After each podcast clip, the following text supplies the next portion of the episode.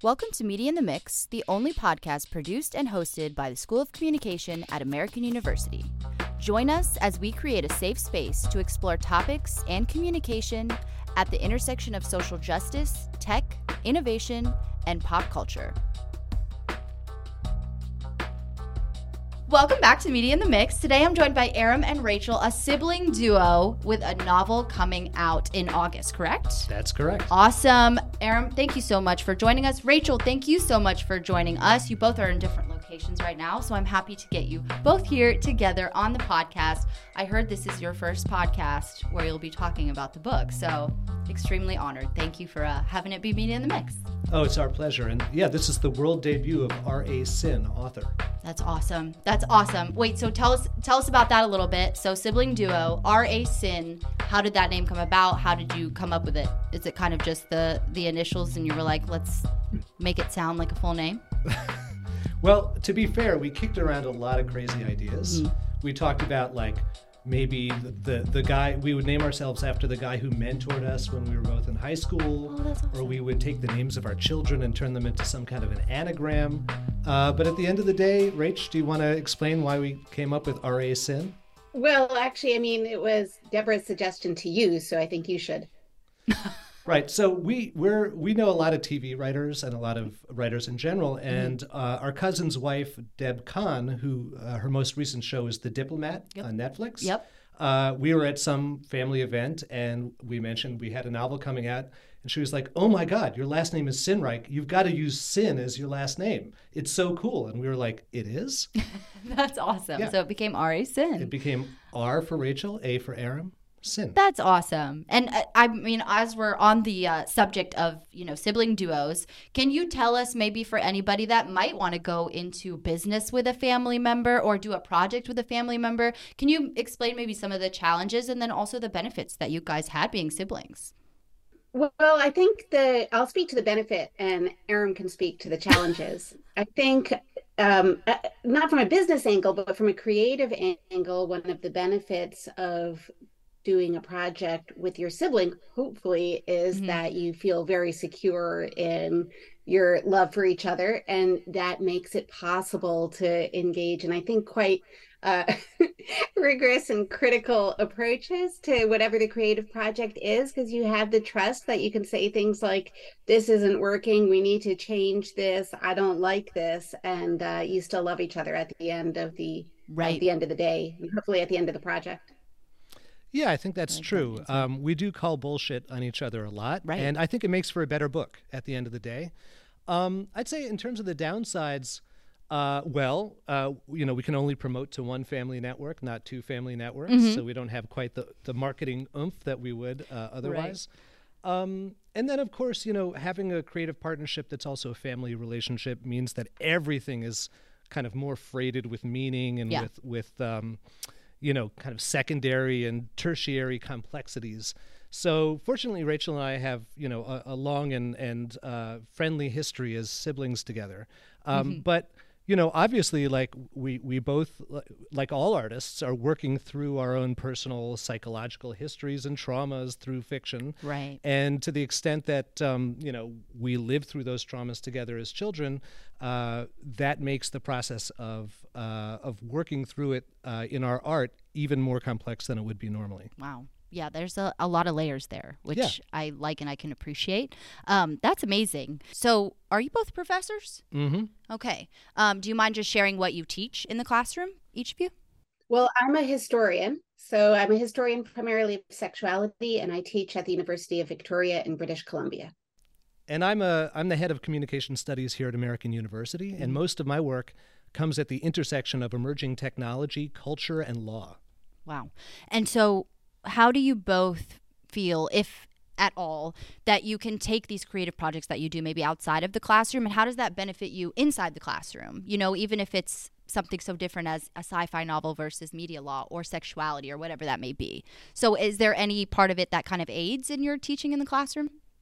Oh, 100%. Um, Definitely ahead, for me. I mean, I have a lot of interest in narrative and creative approaches to history, and I mm-hmm. think that it plays out really well in the classroom. The students uh, appreciate having you know, sort of like narrative and creative potentials in their assignments or in the way I teach. So I do a lot of teaching with uh, role playing games. I, I assign cool. a lot of um, kind of like writing and creative projects for the students, alternative ways of communicating history that aren't your standard research papers. So I think like my engagement in creative endeavors outside of yeah. academic history writing end up benefiting the students. That's awesome. That's awesome. Yeah, I think when you research technology, mm-hmm. it's really hard to communicate to a, a, general audience or even to students like, okay, so Amazon wants to collect your handprint when you check out at uh, Whole Foods. What's wrong with that? Yeah. Who cares? Right. And so using narrative is a great way to kind of take these uh, abstract ideas about what could go wrong and to, to, concretize them in a way that students and everyday people can understand. and cool. that kind of like, you know, super villainous mind frame, like what could go wrong, is a great place to start a science fiction story. And so they feed back into each other. Right. That makes a lot of sense, actually. That's awesome.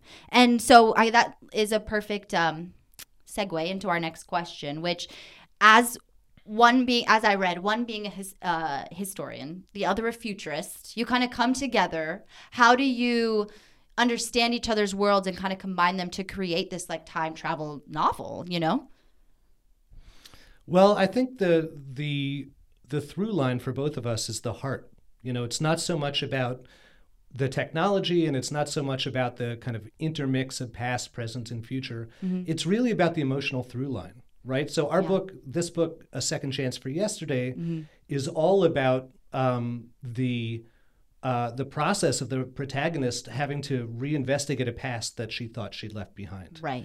And de- having to deal emotionally with these things that she had kind of put beyond the horizon and thought, I'll never have to deal with this again. I'll never have to talk to this person again. I'll never have to relive this horrifying moment. And then all of a sudden she's headed in the wrong direction. Mm-hmm. And all that, all those assumptions turn out to be false. Right. And so um, I think whether you're talking about history or future, um, what really resonates is the way in which uh, you have to construct a sense of self mm-hmm. out of these disparate events of uh, that take place in different time frames. Right.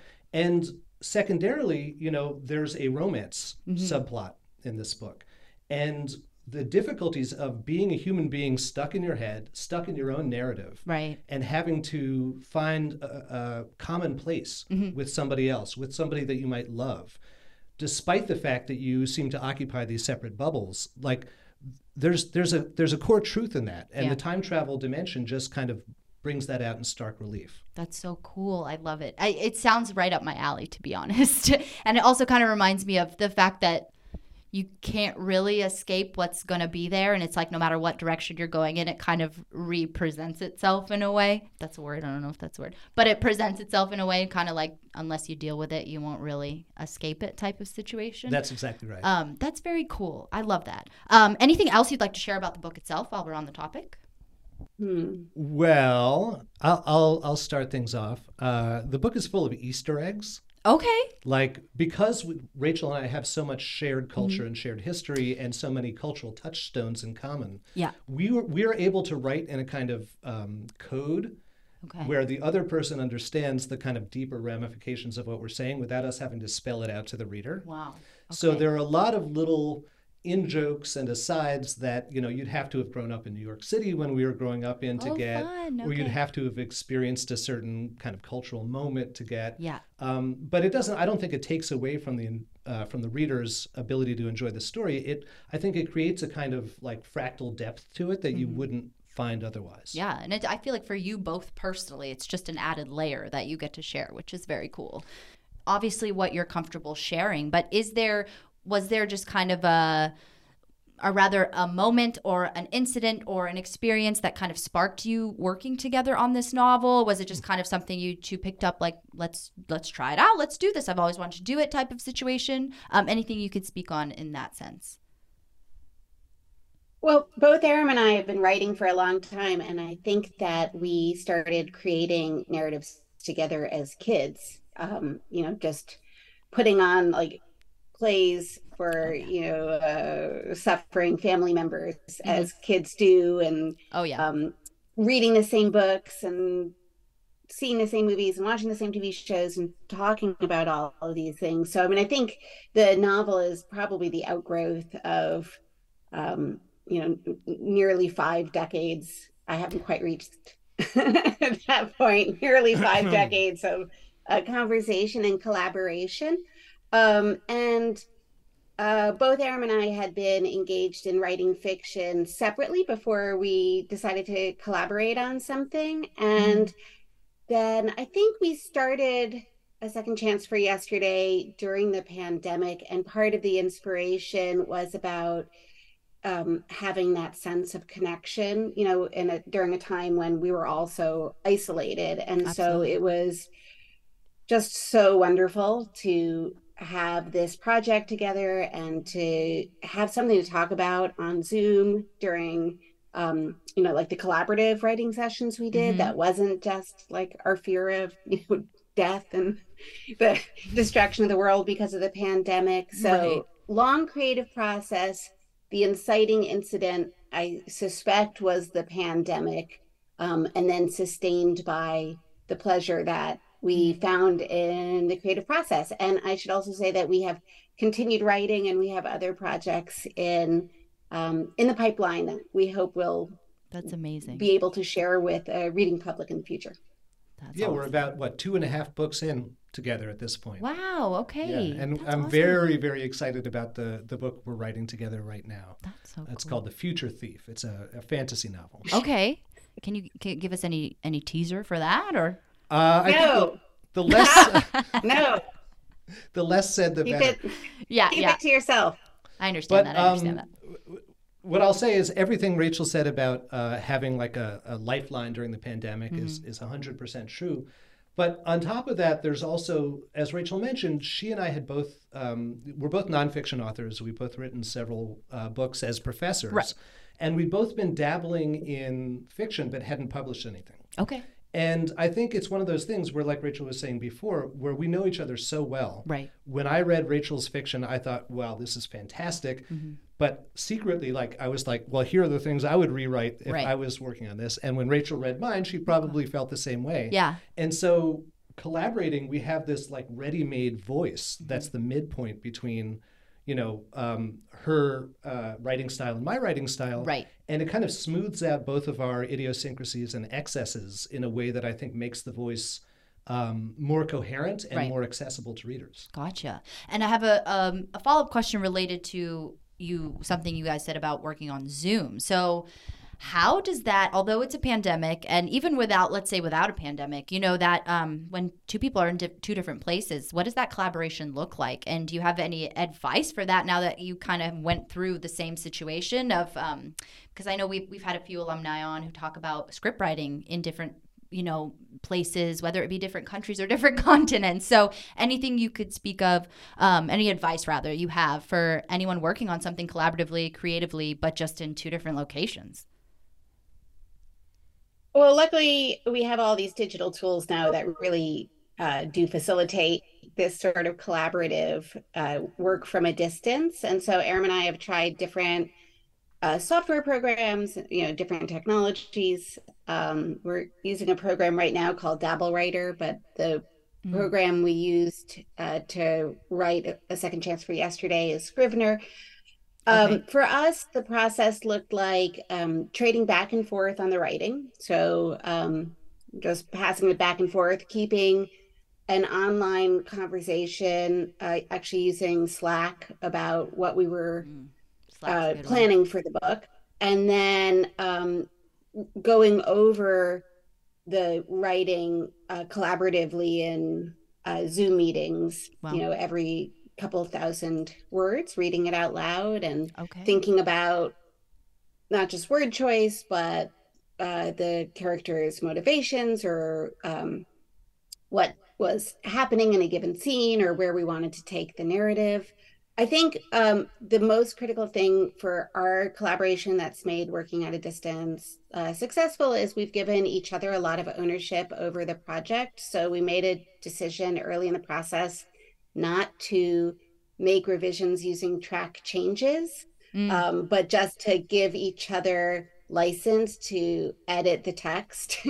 um, uh, and I think that that was important not just for streamlining the process, but just for giving us both a full sense of ownership over the whole text.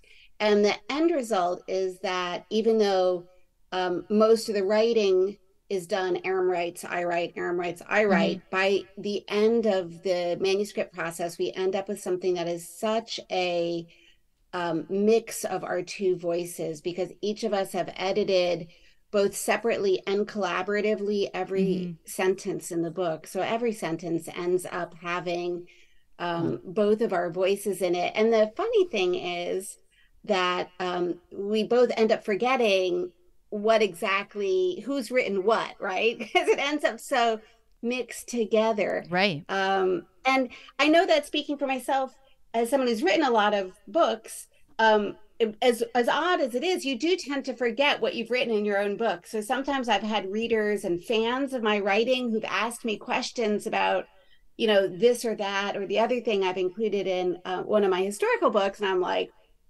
oh, you know, I can't remember anymore. Did I say that or right. is that what happened? You know, you tell me.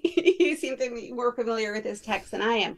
So, like, I know speaking as an individual that I tend to um, forget what I've written in mm-hmm. the past, but it's very funny to have this collaborative book, collaborative writing process where I end up forgetting like what I came up with and what Aram came up with.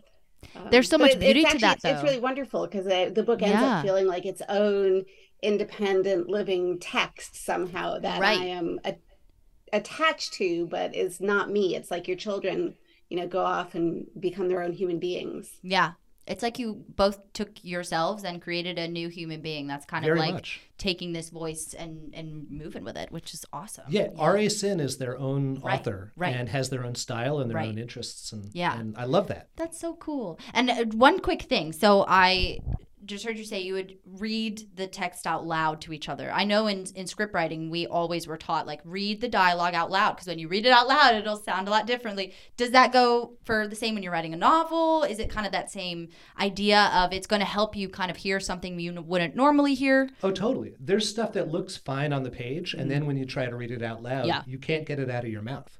Right. And then there are also so each of us every writer has their own tics mm-hmm. you know certain turns of phrase you might use more frequently than you think you do. Yes. Certain words you keep going back to or metaphors. Mm-hmm.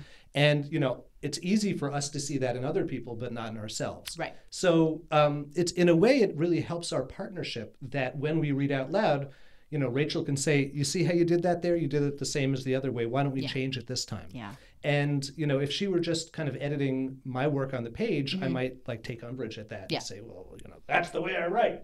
Right. But when you read it out loud, there's something so persuasive about hearing the poetry mm-hmm. of the of the language, and and hearing it when the language doesn't reach that level of poetry and right. needs to be massaged. That's awesome. Yeah. And uh, another follow up to that. So obviously you, you write this novel. Um, can you talk about what comes next once the novel is done in terms of the publishing process? So, the reason why we started this podcast actually is because we love bringing on alumni or professors or staff or, fa- or anyone really um, who can kind of teach our students a little something they may not know. And I know a lot of students who are thinking about going into that, um, you know, author authorship road have a lot of questions about what does that publishing process look like and specifically you know, what are you seeking out in a publisher? Kind of that, you know, what we call today red flag, green flag. What are the red flags that mm-hmm. you try to look for? And then what are some green flags that you try to look for as well, where you say, okay, this could be a good pairing for us, a good partnership, whatever that may be. And admittedly, I, I don't know too much about it, so I'm going to learn from you all as well. well. First of all, you're lucky to get your first novel published by anyone. Okay. Right? Like if, if like Skullduggery Press out of Akron, Ohio, with right. like three readers wanted yeah. to publish our novel, we would you say we would go like, for yeah, it. Yeah, like please take it. We got very lucky. Okay. That we had an agent who believed in gotcha. the okay. uh, in the manuscript and, and sold it to a publisher who's you know a pretty major mm-hmm. um, science fiction publisher, um, and has great uh, faith in the project and great marketing and, and distribution power. Mm-hmm. But the best thing about working with them so far is that our, our editor, uh, a woman named Amy Borsuk at okay. uh, Rebellion, um, gave us such insightful feedback on our manuscript that we were able to go back even after they'd already bought it and do another round of re- revisions that made the book incalculably better. Wow. Okay. Like she reminded us that because she's a pro, and up until now we weren't, right. uh, that there are these emotional beats that you need to um, check in with the reader and kind Yeah. Mm-hmm. of remind them how the character is feeling at intervals. It sounds obvious when you say it out loud, but somehow we'd managed to write It's an an eighty-five thousand word book yeah. without without doing that enough.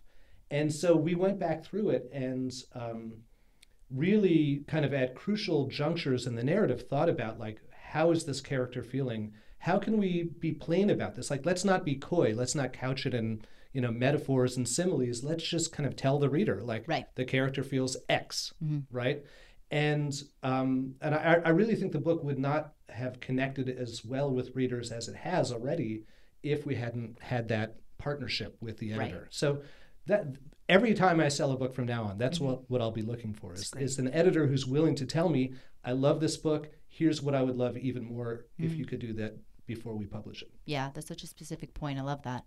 And Rachel, anything to add to that?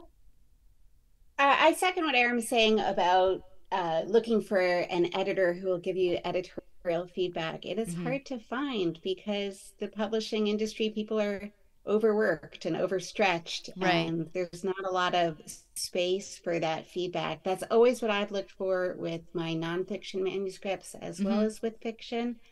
Um, because I am a big believer in the power of good editing to improve a text.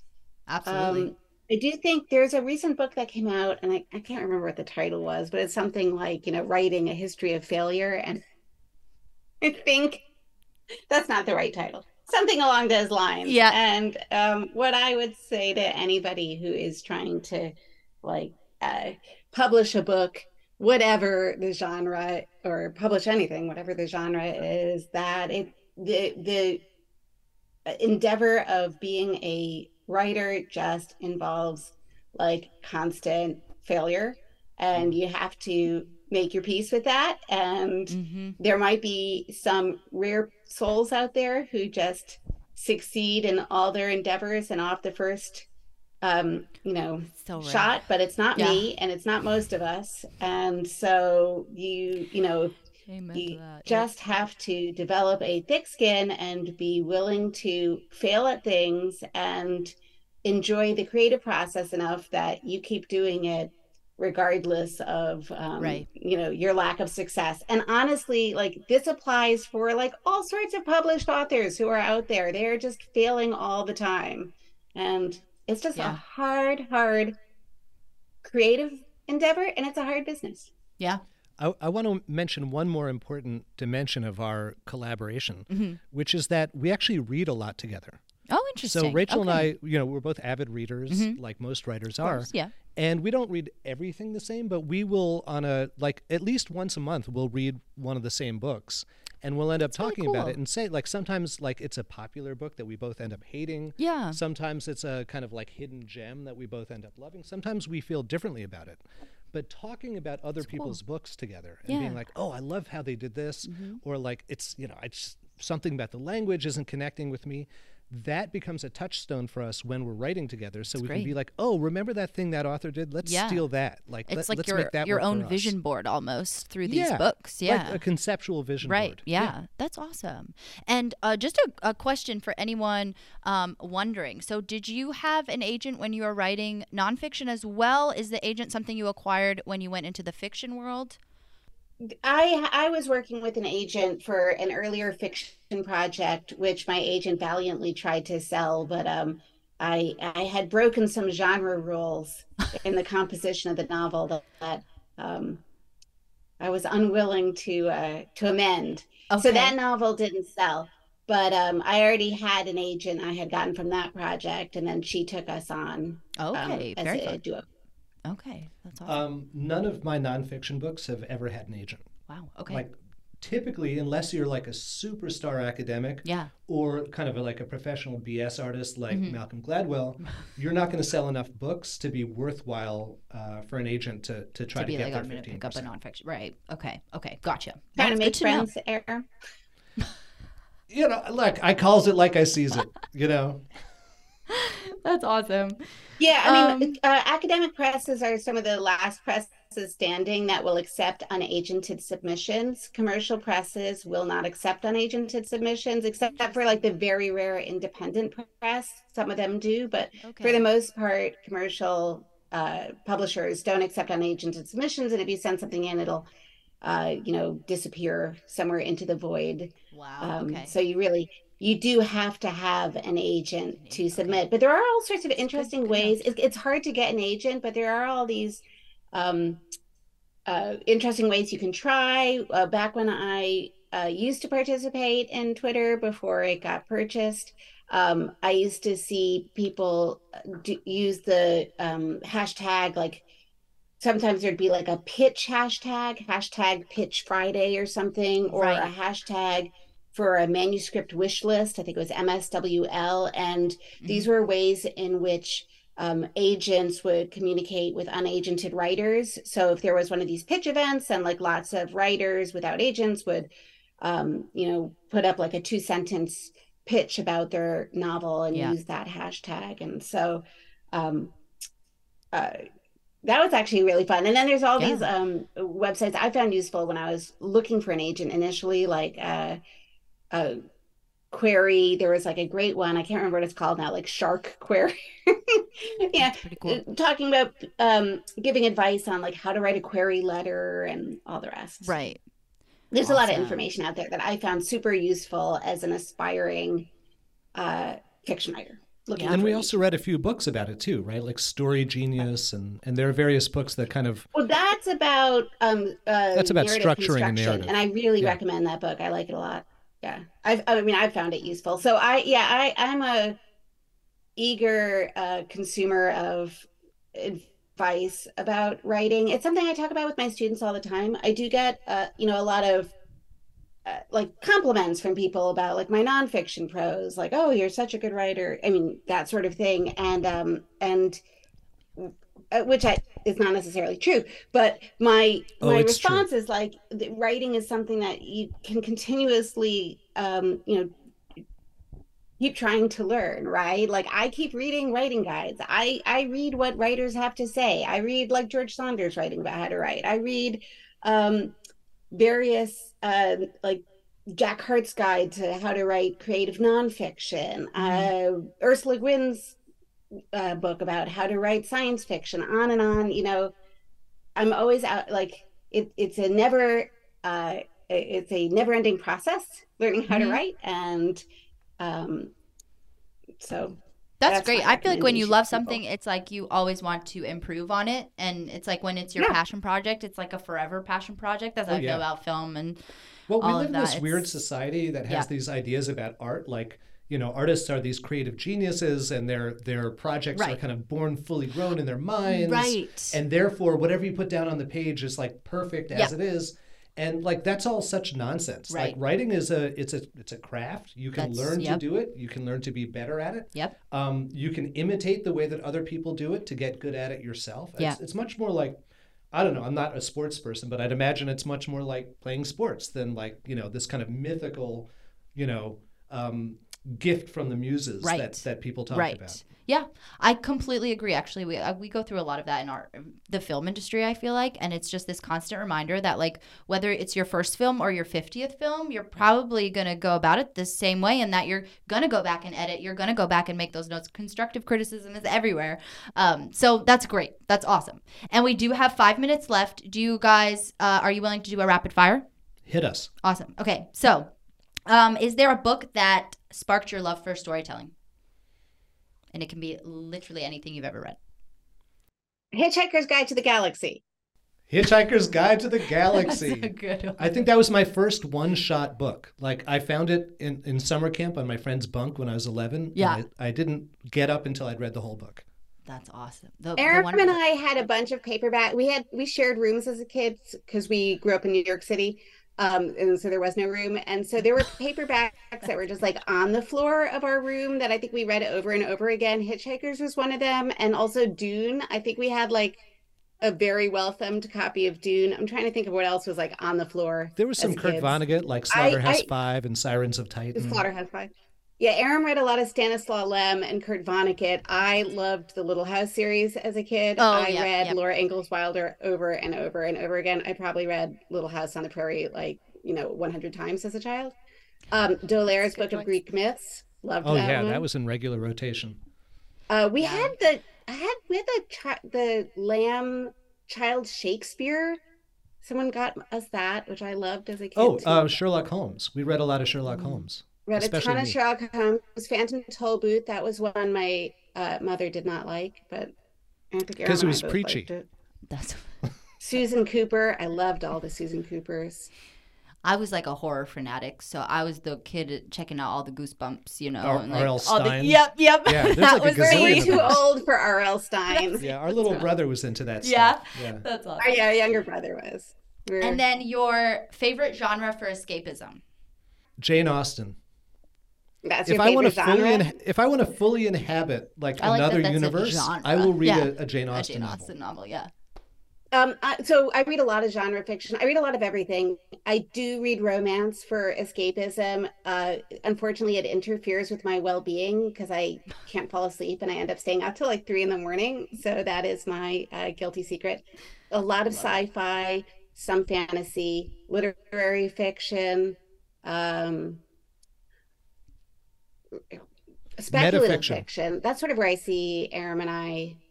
Um, uh, entering the field. I can Yeah, see we're- we're like the massive things we've been David working Mitchell on all is fans. Speculative Okay. fiction. Uh, if you know David Mitchell, wrote Cloud Atlas and Yeah, Bone yeah. Clocks. Uh, we're both massive fans of uh, Ted Chiang. Um, I mean, there's a this is like a golden era we're living Yeah. through right now of speculative fiction. That's awesome. And then last question, a place you've traveled to that inspired your writing. Or a, a spot. A location. New York. Has Well, New York inspired look, your look writing? we, we grew up in Brooklyn. yeah. we spent our whole misspent youths in Greenwich Village. Mm-hmm. Like that that's all you need. Yeah. You know. I was gonna say that is like a great place to grow up in terms of just like just being so culturally exposed to so many different, you know, yeah. There's so many different people. It's like a melting pot. It's, Yeah, we could mine that for like centuries and Yeah. never run out of right. good Right. stuff. Yeah. Yeah. Well, Aram and Rachel, thank you so much for coming on Media in the Mix. You're our first authors. We are so honored and so thankful. Oh, uh, it's great to be on. Yeah, Um, thank you I- very much for having us. I can't wait to read the book, to be honest. Thank you. I'm excited. So, congratulations. And uh, we hope to see more from R.A. Sinn in the future. Oh, uh, you will, I promise. we hope to provide more in the future. we hope to prepare. Yeah, that's what it's about, right? It's it's all in the works. Thank you both so much.